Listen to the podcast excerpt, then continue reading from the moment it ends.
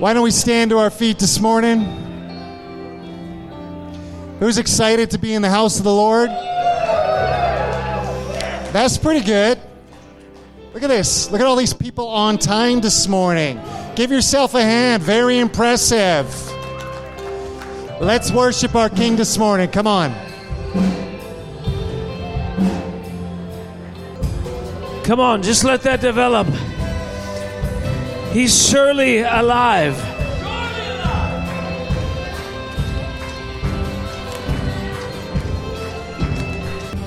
We have not begun to see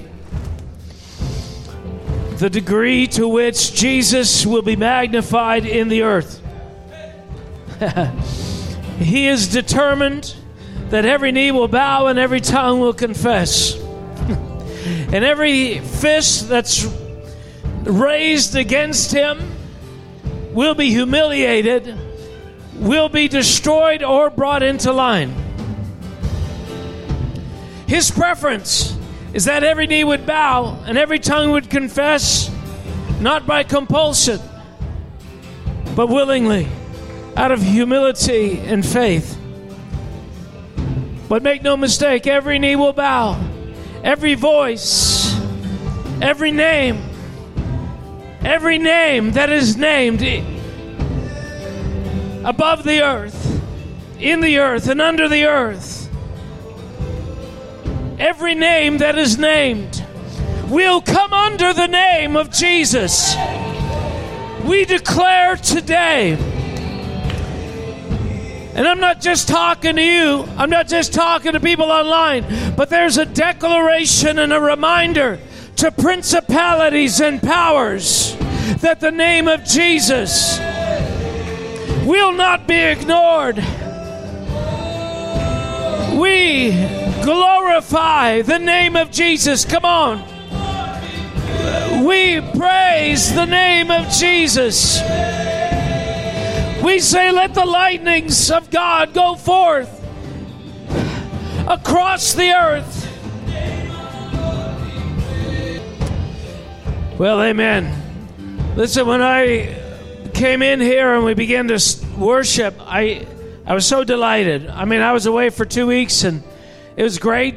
Great things happened, and I would say nothing to disparage the time. It was wonderful. But man, do I love this place. I love this house. And God is perfecting a worship here. Yeah, in other places, but I'm more concerned with what He's doing right here. Because this is where our primary responsibility is. Not because it's the best, but it's because this is where God has called us. But I tell you what, the presence of God is increasing in this place. I can tell you, man, it's beautiful. You know, there's a. We, we have this paradigm with Israel. When they walked, God was just with them, and there were singular acts of glory where God suppressed the enemies and did miracles. But more than that, there was just a general presence that went with the, the nation. And that presence was powerful enough to make sure that no sickness could be there. Wouldn't that be amazing if we didn't have to even pray for the sick that they just if they just came in the room that the intensity of God's radiation, his healing essence just killed cancer, just automatically, that cancer just could not exist in an environment that is so infused with the glory of God that things are forbidden from entering. Hallelujah. He dwells in unapproachable light. So he doesn't have to say, hey, you can't come in, darkness. It just can't come in unless he specifically permits it. And that's what he's trying to do in the earth. You know, there's a level of spiritual warfare where we don't even have to say no to the enemy, he just can't come near us. Because the forces at work in our midst are so antagonistic towards the darkness, it just pushes him to a distance. Wouldn't that be phenomenal? Wouldn't that be phenomenal that you didn't have to bind the thief right? Where our community, where the expanding, right, the expanding uh, diameter of His glory in this realm just got increasingly further and further away. The crime rate started to dip. And people just started to get saved, and people started coming to church and worshiping God. Let me tell you, that's, that's the example we have in Scripture. Beginning with Moses and walking through the manifestation of God on Israel, just kept expanding, expanding, expanding, so long as they were walking with Him. So, Father, we just we just say, Lord, your kingdom come.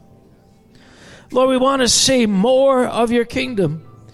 And at the core of your kingdom is your presence. So, Father, thank you, Lord, that you are aligning us so that more of your presence can come here. Father, we bless your body today. Not only this expression of your body, but your body around the earth. And we know that, Lord, the, something is coming that will cause, Lord, angels to marvel. Lord, that will cause the heavens, Lord, to fix their gaze on what the majesty and glory of the Lord is doing on the earth. That for eons, for generations, for eternity, these things will be talked about and spoken of. And yet you've given us the opportunity to be a part of it. Father, Lord, may we revel in the honor and walk in complete gratitude in Jesus' name. Amen. All right, just quickly, uh, in case you're not sure, you know, it's funny because I, I, saw, I, went and saw my son took the kids some McDonald's on Saturday morning, and um, my son's like, uh, he didn't even know I was away two weeks. So, it's like, what? What? Where'd you go? but, so maybe some of you don't know that I was away, but I actually was about six days in Abbotsford. And we did a, a conference there called One Heart, and it was uh, it was because of the new COVID things there. It was going to be in person, and then uh, ended up being maybe about hundred of us in person, the rest online. But it was a great event. And then we went to Minneapolis. There's something called the North Georgia Revival with a guy named Todd Smith, and so we got to meet him, spend some time with him. Get I got baptized, uh, you know, uh, which is a special kind of baptism. It's I mean it's the same in one, same you know, water and in Jesus' name, but it's not for salvation; it's for cleansing. Anyway, they've had miracles, uh, signs and wonders in a number of different places. It's very exciting. Uh, but uh, when I go to something like that, I'm more interested in the people. You know, miracles happen, signs and wonders, healings happen, but what I'm looking for is what's the, the quality of the people involved. And I met this guy, Todd Smith, and what a great guy. Uh, it's amazing the symmetry around his revelation, his understanding, his heart for the body of Christ. Very much in alignment with a lot of things that the Lord has done in us over the years. So it was great to be with them in Minneapolis. Uh, and then from there, John Lowndes and I went to Finland, Helsinki, and we were there for six days. Did a number of different uh, things. Great time. We'll likely be going back. Um, did you know that Helsinki, the most southern part of Finland, is about you know where the Yukon border is? Yeah, yeah, exactly. I was thinking, no wonder there's no leaves on the trees here. But it actually wasn't that cold because it's right on the ocean. But as you go north from there, of course, it gets a lot more snow and, and cold. And uh, so, thankfully, we're living in Canada. Warm, sunny Canada.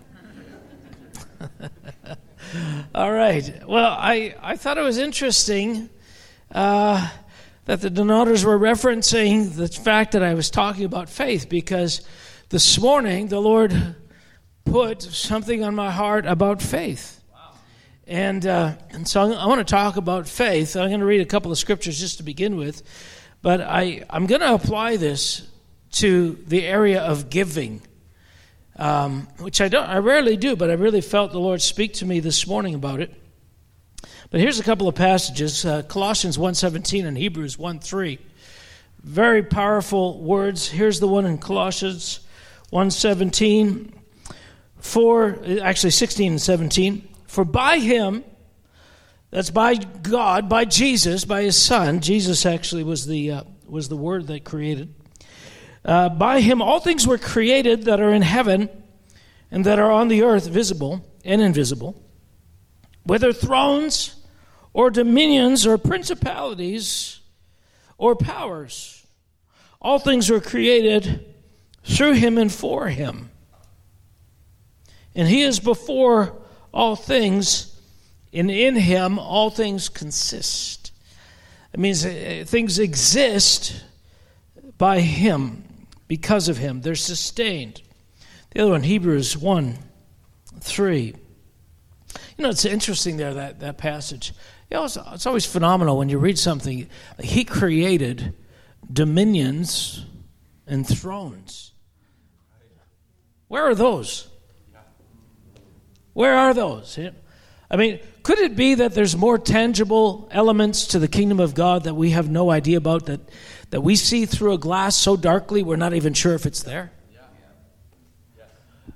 I wonder how tangible could it be to us? How real could the eternal structure of the kingdom of God become to us during our days here?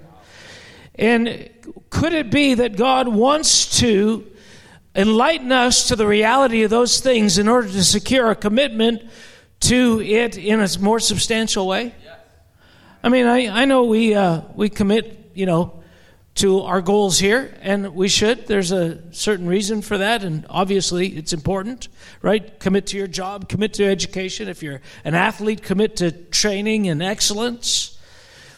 But, you know, all these things are passing away, and he's saying, listen, I've got things reserved for you that are going to endure forever. Uh, I think it's worth your commitment. Um, so it says here, I'll start reading verse 1, verse 1 to 3. God, who at various times and in various ways spoke in times past to the fathers by the prophets, has in these last days spoken to us by his Son, whom he appointed heir of all things, through whom he made the worlds. Right? That's what I was referring to earlier. Through whom he made the worlds who, being the brightness of his glory and the express image of his person, and upholding all things by the word of his power, when he had by himself purged our sins, sat down at the right hand of the throne of God on high, having become much more better, or much better than the angels. Anyway, I'll stop there. But look at this upholding all things by the word of his power. So, right now, things are being held together by the word of his power that we know not of. He's doing things right now for us without getting credit, recognition, honor, worship, praise. Well, how much is he possibly doing? More than you know. Right? I mean, what, remember when we were like when we were kids, you know, the kid says, I want to do it myself? Sure, you do. and there's no chance an adult is ever going to actually, you know, accept that notion and let that happen.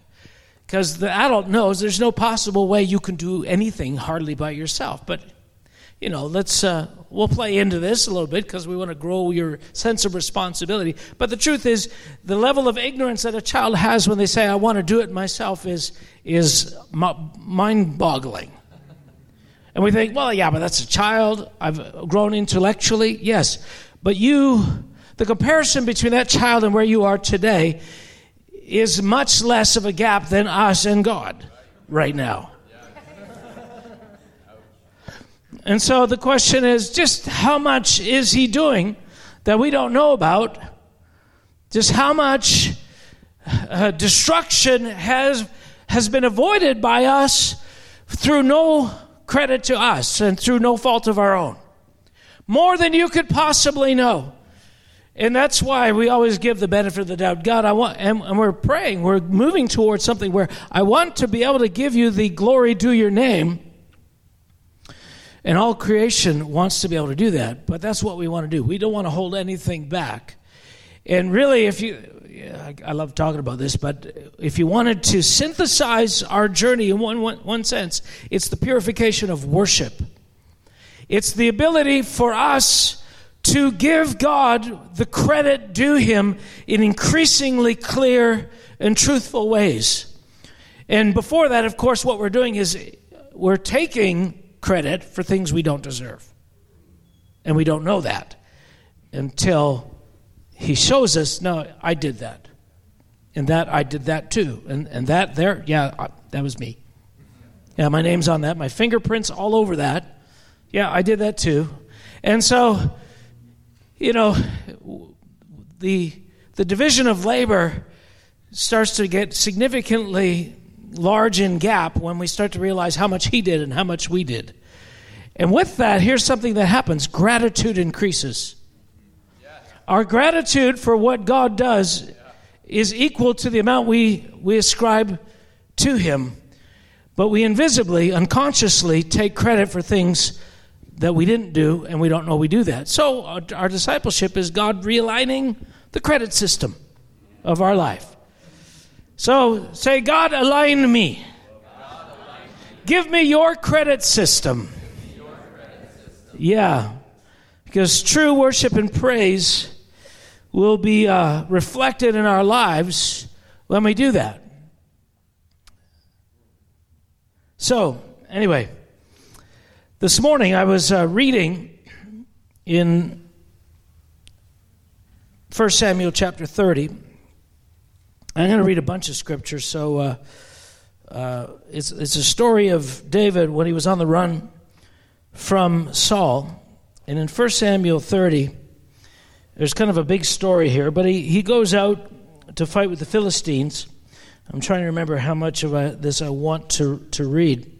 But basically, here's the context. He goes out to fight with the Philistines, and, uh, and they say, the lords of the Philistines realize this is David. You know, we're not going to have him in the middle of us. He's going to end up being a fifth column. He's going to he's going to turn around. He's going to fight with Israel. We're going to fight Israel. There's no way we're bringing David with us. So they get get rid of him, and he goes and raids some other places.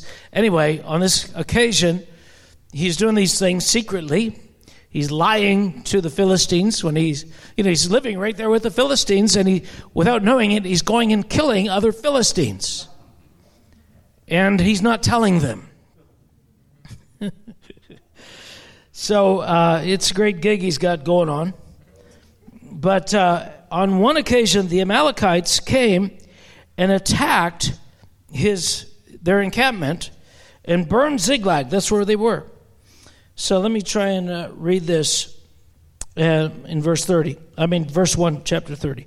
Now, it happened when David and his men came to Ziklag on the third day that the Amalekites had invaded the south of Ziklag, attacked Ziklag, and burned it with fire, and had taken captive the women and those who were there from small to great. And they did not kill anyone, but carried them away, and they went their way. So David and his men came to the city, and there it was burnt with fire, and their wives, their sons, and their daughters had been taken captive. Now, uh, put yourself in the situation of David, right? And imagine that happening to you, right there. Um, how much of a shock would that be to your faith? We had that testimony this morning about, you know, somebody's personal struggle, and I know lots of us have personal struggles, and maybe somewhere in that we start to wonder about the fairness of the situation that we find ourselves in. And we might start to question whether this is right. And we may even come to the t- point where we say, I was mad at God. Now, of course, Theologically, we may have the position that, you know, God is right. And yet, there's this conflict where you know, on the one hand, that God is right, yet the circumstances of your life and the pain that you're in and the frustration of, of what's happened to you are so great that you, you can't really reconcile these things. And you may not be able to bring yourself to the point where you yell at God or shake your fist. Hopefully you don't. I mean, but it does happen. But let's hope God will bring you back. But if if we really if we really knew right? We wouldn't do that. If we really knew that God is right and correct, we wouldn't be able to do that. But sometimes those circumstances overwhelm us. And they certainly overwhelmed the people here because when the, they started, of course, they wept. They said they wept so they couldn't weep anymore. And then there was talk of stoning David. That's what you get when you get people. yeah, let's stone our leader because of the frustration in our lives. Clearly, it's his fault. But I want you to think about David for a second. David, I mean, he's on the run, he's done nothing wrong. He has served God faithfully. He's been anointed by the prophet to, to inherit Israel. And God said, I'm with you, I'll never leave you. Da, da, da, da, da, da. And yet here he is running from Saul for his very life for no good reason. This is happening to him, and he's living with his enemies, and he's having to, to have this, this lifestyle that is not commensurate with the promise and the position he's been promised by God. Right. Uh, a little frustrating, maybe? Like a few question marks in terms of is this right? Should I expect more? Why is this happening? And so, on one of these raids where they're trying to make a living, they go out and they come back, and all of their children and their wives and their possessions have been burnt or taken. There's an opportunity of, for testing your faith. Can you believe in that moment that God is righteous? Can you believe in that moment that God is good? Can you, can you praise God in that? Hallelujah, Lord, you know better. Now, again, did God do this? No, he didn't do it. Satan did it. But as we know, God could stop anything. And when he chooses to yes and no, we don't know all the reasons. But this is the backdrop we should have. But he knows what's right. Furthermore, he knows what you need. That's the frustration thing about being a Christian and comparing your notes with other Christians because you think, man, I'm just as good a Christian as that person, yet they're having a much better of a time than I am. Right? Think, what? That guy sold how many houses this year? I'm a better salesman than him. What? That guy got a promotion? Why, why, why does that person have four children and I don't have any? You know, I mean, the, the discrepancies between what we have and we don't have and who's, who should have it, etc., etc., actually doesn't matter. But because God is orchestrating circumstances because He has you in mind and He's fashioning you. He's fashioning your heart. He's carving out something in your life. So, they're in, they're in this circumstance, so you imagine how difficult that is. And uh, but then he uh, he begins to seek the Lord through the prophet, and the and the Lord says, "Go, take, follow them, and you will overtake them." So they go and they fight the battle, and uh, in the midst of doing that, they've already been on a long trip. One third of their numbers, because about 600 of them, 200 are so tired they just can't go on. So they leave them at a certain brook and the 400 go and they actually get all the stuff back. Are, are, are we there? Yeah. You with me? Yeah. So, uh, and then when they went to battle, it says in verse 17 that David attacked them from twilight until the evening of the next day. So that, you know, that's a long day. Right? Anybody here work hard for their money? right? I mean, that's a pretty good day to put in what was already yours. right? Can you see how the sense of injustice and the fairness equation is, you know, getting all jumbled up in your minds, your hearts thinking, I had to do all this. I was I'm out here doing the work of the Lord. We're we're in hiding, we're suffering, we should have something better. And then on top of it, on top of the fact that we're serving God with all our might, God lets our stuff get stolen and we have to go back and get it ourselves. Wow. So, anyway, uh, but they come back with all the spoils. In verse 20, it says, And David took all the flocks and the herds that had been driven before them, those, those other livestock, and said, this is David's spoil. So David took a big cut of that, which he ended up sending a lot of it to Judea.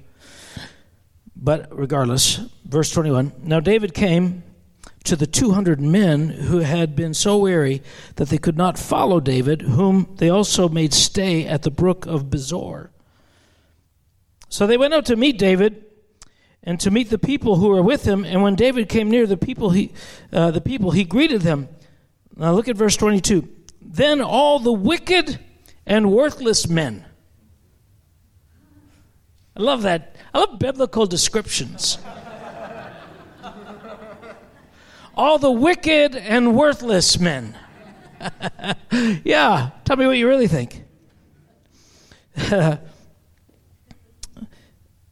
of those who went with David answered and said, Because they did not go with us, we will not give them any of the spoil that we had recovered, except for every man's wife and children, so that they may lead them away and depart. Right? Now, somebody would say, Well, wicked and worthless? Mm, I don't know. Let me, let me pause here for a second the eternal assessment of men, if it seems extreme to us, we're the ones that are wrong. This is what God, this is part of the alignment God's trying to do. Because we don't understand how dire our situation and how wicked wickedness is when it comes up. And because we don't understand that when people say and do things that we would sympathize with, we have a hard time saying that was wicked and worthless. But the Bible is not so hesitant. It hits it right on the nail, right on the head. Wicked and worthless men. You want, even right now, as I'm saying, God, show me what is honorable, what is right, what is true. This is part of this is where we're going. Because our our, our journey is rife with these moments where our value system conflicts with God's value system. And so it puts us in conflict with God where we think we are owed things we are not, when God is actually saying, you know what? Not only is your mindset misguided, your mindset might be wicked and worthless. Oh, you're not saying that I'm a Christian. You know, I pray in tongues. I go to church. I lift my hands. Wicked and worthless.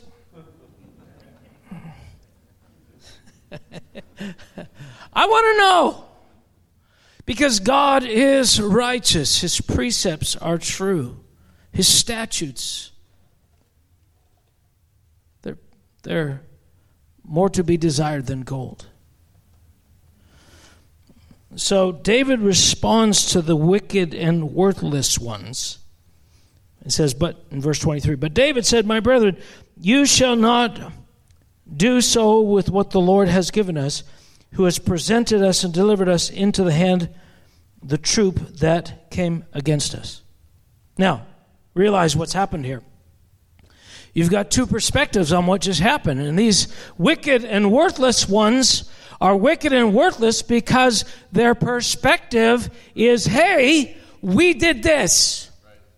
I work hard for my money. David's perspective, the perspective of faith, is rooted in the scriptures I already read to you in Hebrews 1 3 and Colossians 1 17. And it's this that God holds all things together by the word of his power. That there are an infinite number of things that God does for you that you don't know God does for you, but because you're so focused on ourselves, we are so focused on ourselves, all we see is the effort that we have made to the exclusion of millions of issues that happen unconsciously, invisibly, supernaturally, that sustain anything that we do. And so, wicked, wicked and worthless men are, are that and their, their edicts and what they want to do because of that, how they want to divide the spoil, is based on this wrong credit system we, you guys were tired, you stayed at the brook. That's fine, but you don't get any of the loot. We did this. And David has a perspective of faith. No, no, no, no, no. No, we didn't do anything. Well, I mean, yeah, we stayed up all night. We rode on our horses. We got, we got, you know, wounds. We've got sores. We've got pain in our body. But none of these things can be achieved. We got everything back. We lost nothing. In fact, we got all the spoil the Amalekites pulled from the, Philist- the other Philistine cities. We got herds and, you know, uh, untold numbers of amounts of wealth here. But he says, this, the Lord gave us this. The Lord gave us this. Why is this important? Because as we're looking on this plane, we get this assessment, this value system around who is due what. And faith gives you a whole different perspective you want to have that perspective because to not have that perspective is to align yourself with wicked, wicked and worthless men. Yeah, I don't want to do that. right? So, Father, I just pray right now. I pray right now, God, in Jesus' name, you would deal with our hearts. Now, we don't spend a lot of time talking about tithing or giving, and generally speaking, we're, we're a fairly generous church, and, and we, don't, we, we aren't struggling during the COVID with, with finances right now. And I think that's because there are real believers in this room, right? Real believers. See, real, real believers give. Real believers give not out of obligation, but because they recognize that you know what, I did this thing, but it really it's God who blows on uh, my efforts that causes an inordinate amount of prosperity miles above what the rest of the world is getting. And you maybe heard, heard me talk about this before because it always galls me when I hear people say, you know, I, I, I work hard for my money. Yeah, and the guy in India who is working painfully in a brick factory for pennies a week do you think he's working harder or less hard than you? Well, he should have been born in North America. That'll fix him. What I'm saying is listen, our economic system, the way it is, comes out of the blessing of God. Everything that we're doing today comes out of the blessing of God. Our ability to get the kind of yield from the effort that we have is not our doing, it's God's doing. But we own this because we put in five hours or seven hours or eight hours. David had the perspective of faith. No, we put in the time, but the blessing is from God. The Apostle Paul writes, he says, well, one sows and another one waters, but God gives the increase. God gives the increase. And so, eh, what he's saying is listen, there are seasons, and if you don't understand this, God will show you. God will teach a people who are ungrateful and uncaring and selfish and uh, take the credit for anything. You think that you are doing this? Okay, here, go into a season where you sow and you water, but there's no increase. And then come back to me and ask me for increase. Because increase comes from me. Uh, see, I run into this mindset every once in a while where people, you know, A, don't even want to tithe, don't want to give offerings, they want to give what they feel good about giving, and, and don't you compel me and don't give me legalistic this and that and the other thing. And I'm thinking the natural outflow of faith is that you give. You give. Because it's not yours, somebody said here just a little while ago. That was, it was you when you're taking the offering. Well, you know, people, we don't really believe that. James says, Every good and perfect gift comes from above, from the Father of lights, in whom there's no shadow turning, no variableness. He doesn't change. He's committed. He's doing things. He's steadfast. He blesses. And when he blesses, it causes increase. and that increase is proportional to our obedience often. But more than that, He wants to create a heart in us of gratitude that sees that despite whatever effort we're making on this plane, that that is insignificant in, in its impact as compared to the blessing. All everything comes from Him. And the proof of it is people are working much harder in, in, other economies, in other nations, and not getting anywhere near what we're getting. So we want to live with an open hand, but it takes a faith perspective. David had that faith perspective. And he's like, no, no, no, no. How dare you keep from those other 200 what we did together. We, we, we are going together in this. We are a body of people. And so when he's, you know, whoever put on the handle worthless and wicked men, you know, however inspired that was and who wrote the words, I'm not sure, but, but, but he's saying, listen, we don't want to be that kind of people. So we don't want to resent giving. I mean, we can go all kinds of angles because, you know, if you actually have that foundation, you get, throw $10 in the bucket, you just feel like a saint. And yet God says, Well, you, you're stealing from me. You haven't even begun to give me the portion I asked for. I'm responsible for it all. I only asked for 10% plus alms, you know, but, and you won't even give that. And if you throw 20 bucks in, in the in the pot, you know, be careful. You might be aligning yourself more to wicked and worthless. Yeah, we don't want to do that.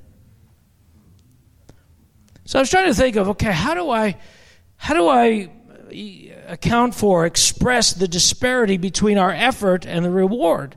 And I was thinking about this the other day because I happened to be uh, uh, at the airport lounge and I was looking through some Facebook and I saw this little clip of a show and this guy had this tiny little package, and he was having this, talking to these drug people or whatever, and he's in this room. Anyway, that, this backstory is not important. He had this package, and he, the guys thought it was drugs or something, but he says, he said, this is not drugs.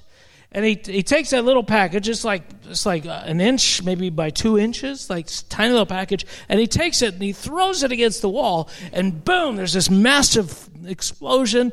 I mean, everything's blown out. The windows are all blown out. The guys in the room are all concussed. And, uh, and I, am thinking, oh, that's a great example. Because uh, the power to exact that kind of effect did not come from the arm. Right? I mean, wow, what a mighty strong arm you have there, sir. right? No, no, no.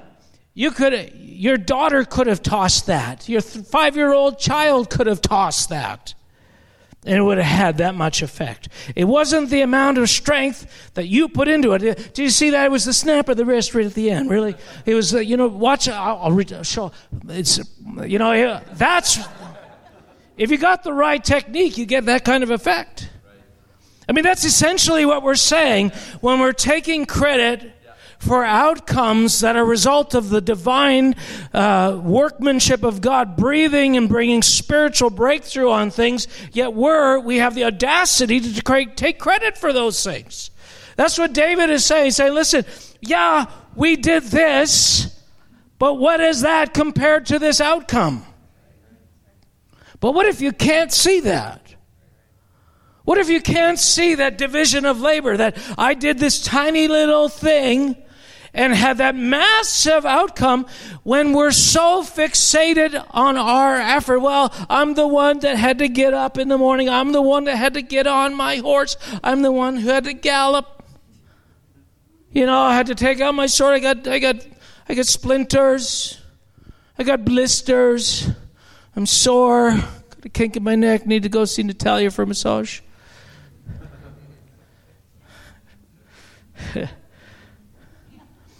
that orientation is a manifestation of the fallen nature. It is a manifestation of faithlessness, unbelief. Unbelief is the ability, the inability to see the part that God plays in absolutely everything. And yet God is saying, listen, every good and perfect thing comes from me. And when you start to have that perspective, you can be generous with things because they're not really yours and you didn't do it. And the anthem of, I work hard for my money, starts to depart from your life. When you realize I'm walking in a yield that far exceeds my effort. That's where generosity comes. That's where that's what that's what makes see God is God loves a, gra- a grateful person. Somebody who's aligning to, who's really recognizing, no, God, thank you so much for that you gave me a job. Thank you so much that I live in a world that's, that's allowing us to prosper. You know, it doesn't mean the enemy's not trying to take it away right now. He is. But Lord, you made this possible. This came out of the faith of our forefathers who honored you and blessed your name and worshiped you and, and, and gave back to you and rendered the service that they could according to what they knew at the time. And then you blessed them more. How dare I take credit for where I am today?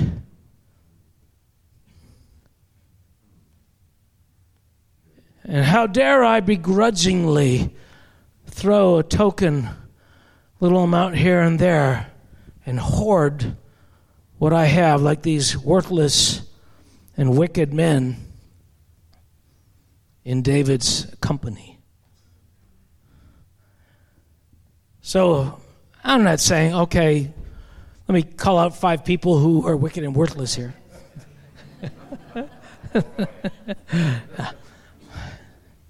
I could just tell you this I have shared in that mentality. I have struggled, and God has had to move the line of division between what my efforts are producing and what He is producing. And that's a natural part of your progression, the progression of faith in your life that causes you to see with increasing clarity what you are due and what He is due.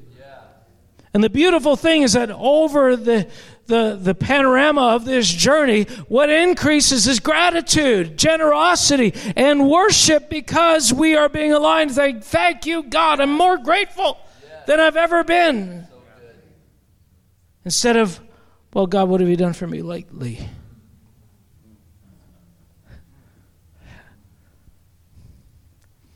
See, there's a reason why David didn't want to well, he didn't want to be stoned because he didn't want to be stoned, but there's a reason why he wasn't stoning God. He had faith. That faith enabled him to see things accurately. We want that. We want to have that because it is the doorway to greater blessing. It is a doorway to the kind of worship that will allow God to come here. It's the, the tacit recognition of who He is in our midst. And as I was saying earlier, after the worship, that the presence of God that is increasingly coming on us will be greatly accelerated in our midst as the secret tendencies to take credit for things that we did not do decreases in our life, His presence will come because our worship will be purer. And then we won't be saying praise the Lord because, well, that's the words that are in the song right now, but our hearts are naturally, organically overflowing with gratitude that God, thank you for what you've done in my life. Anything you want me to do, I'm ready to do it.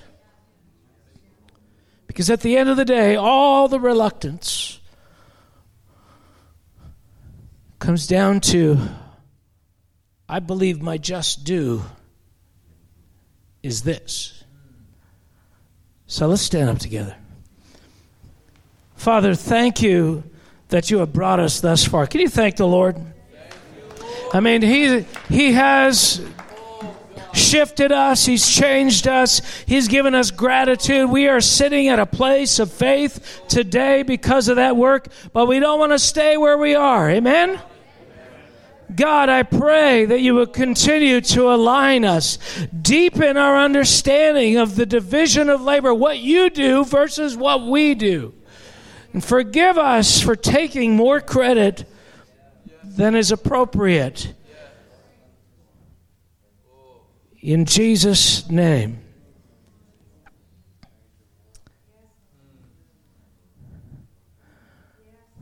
Thank you, Lord.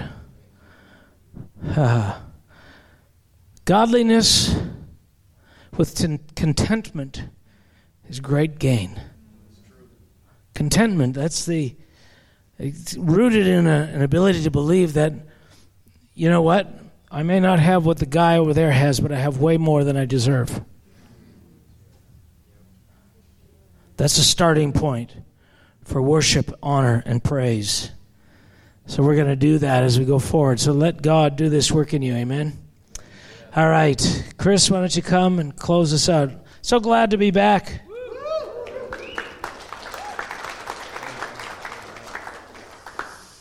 Wow. Well, you know, I was talking with uh, Joe Acker this past week. Joe was uh, our mayor for two terms some time ago, and it was interesting because we just got chatting a little bit about, you know, uh, just our world today. And one of the things that came up, you know, was that it takes so long to get an appliance, right? We were talking about this, and someone had ordered a fridge and said it had been six months so far and they hadn't received it. And Joe just said, That's the silliest thing in the world. He said, If there's a need where I live in our little village, it takes about 30 minutes to an hour. Why? Because we look out for one another. Because what we have, it's all of ours. We choose to share it, we choose to give it, we choose to put it on the ground when it's needed. And he said, We don't worship the money, we give the money. And I thought, wow, that's coming from the world. God, teach us how to just give back to you what's already yours. Father, and teach us in this very moment. I appreciate this so much because I sat there thinking, am I thankful for the very things I have right now? How often do I sit and grumble and complain, and it didn't take me very long? That was yesterday. It was the day before, too, and the day before that one. Wow, God, shift our hearts. We come before the Almighty King right now and we say, Thank you. Thank you, God, that we have the clothes we have, the food that we're about to go and eat right after this. God, we have homes. We are so cared for. And Father, we want to hold on to this stuff so tightly. It's not ours anyway, God. So get that in our hearts. May we understand it. And may we choose to be so thankful for everything you do, God. And may we choose to just love one another with the very things we have that aren't ours anyway. May I, we just go on in this for a long time. Oh God, just work. Can we just take 30 seconds and just yourself ask the Lord to work on your heart? I'm asking Him to work on mine. Work on our hearts, Lord. Shift us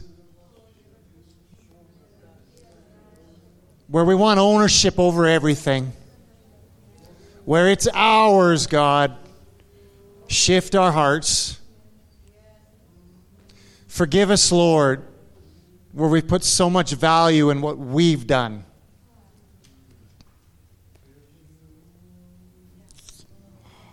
Jesus. Yeah. We acknowledge you, Lord, and all you've done in Jesus' name. Can we say amen? amen.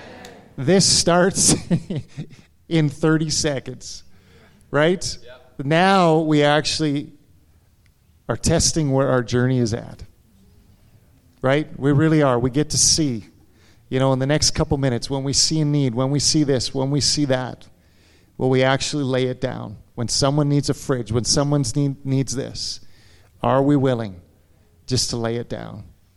Oh God, just help us in Jesus' name.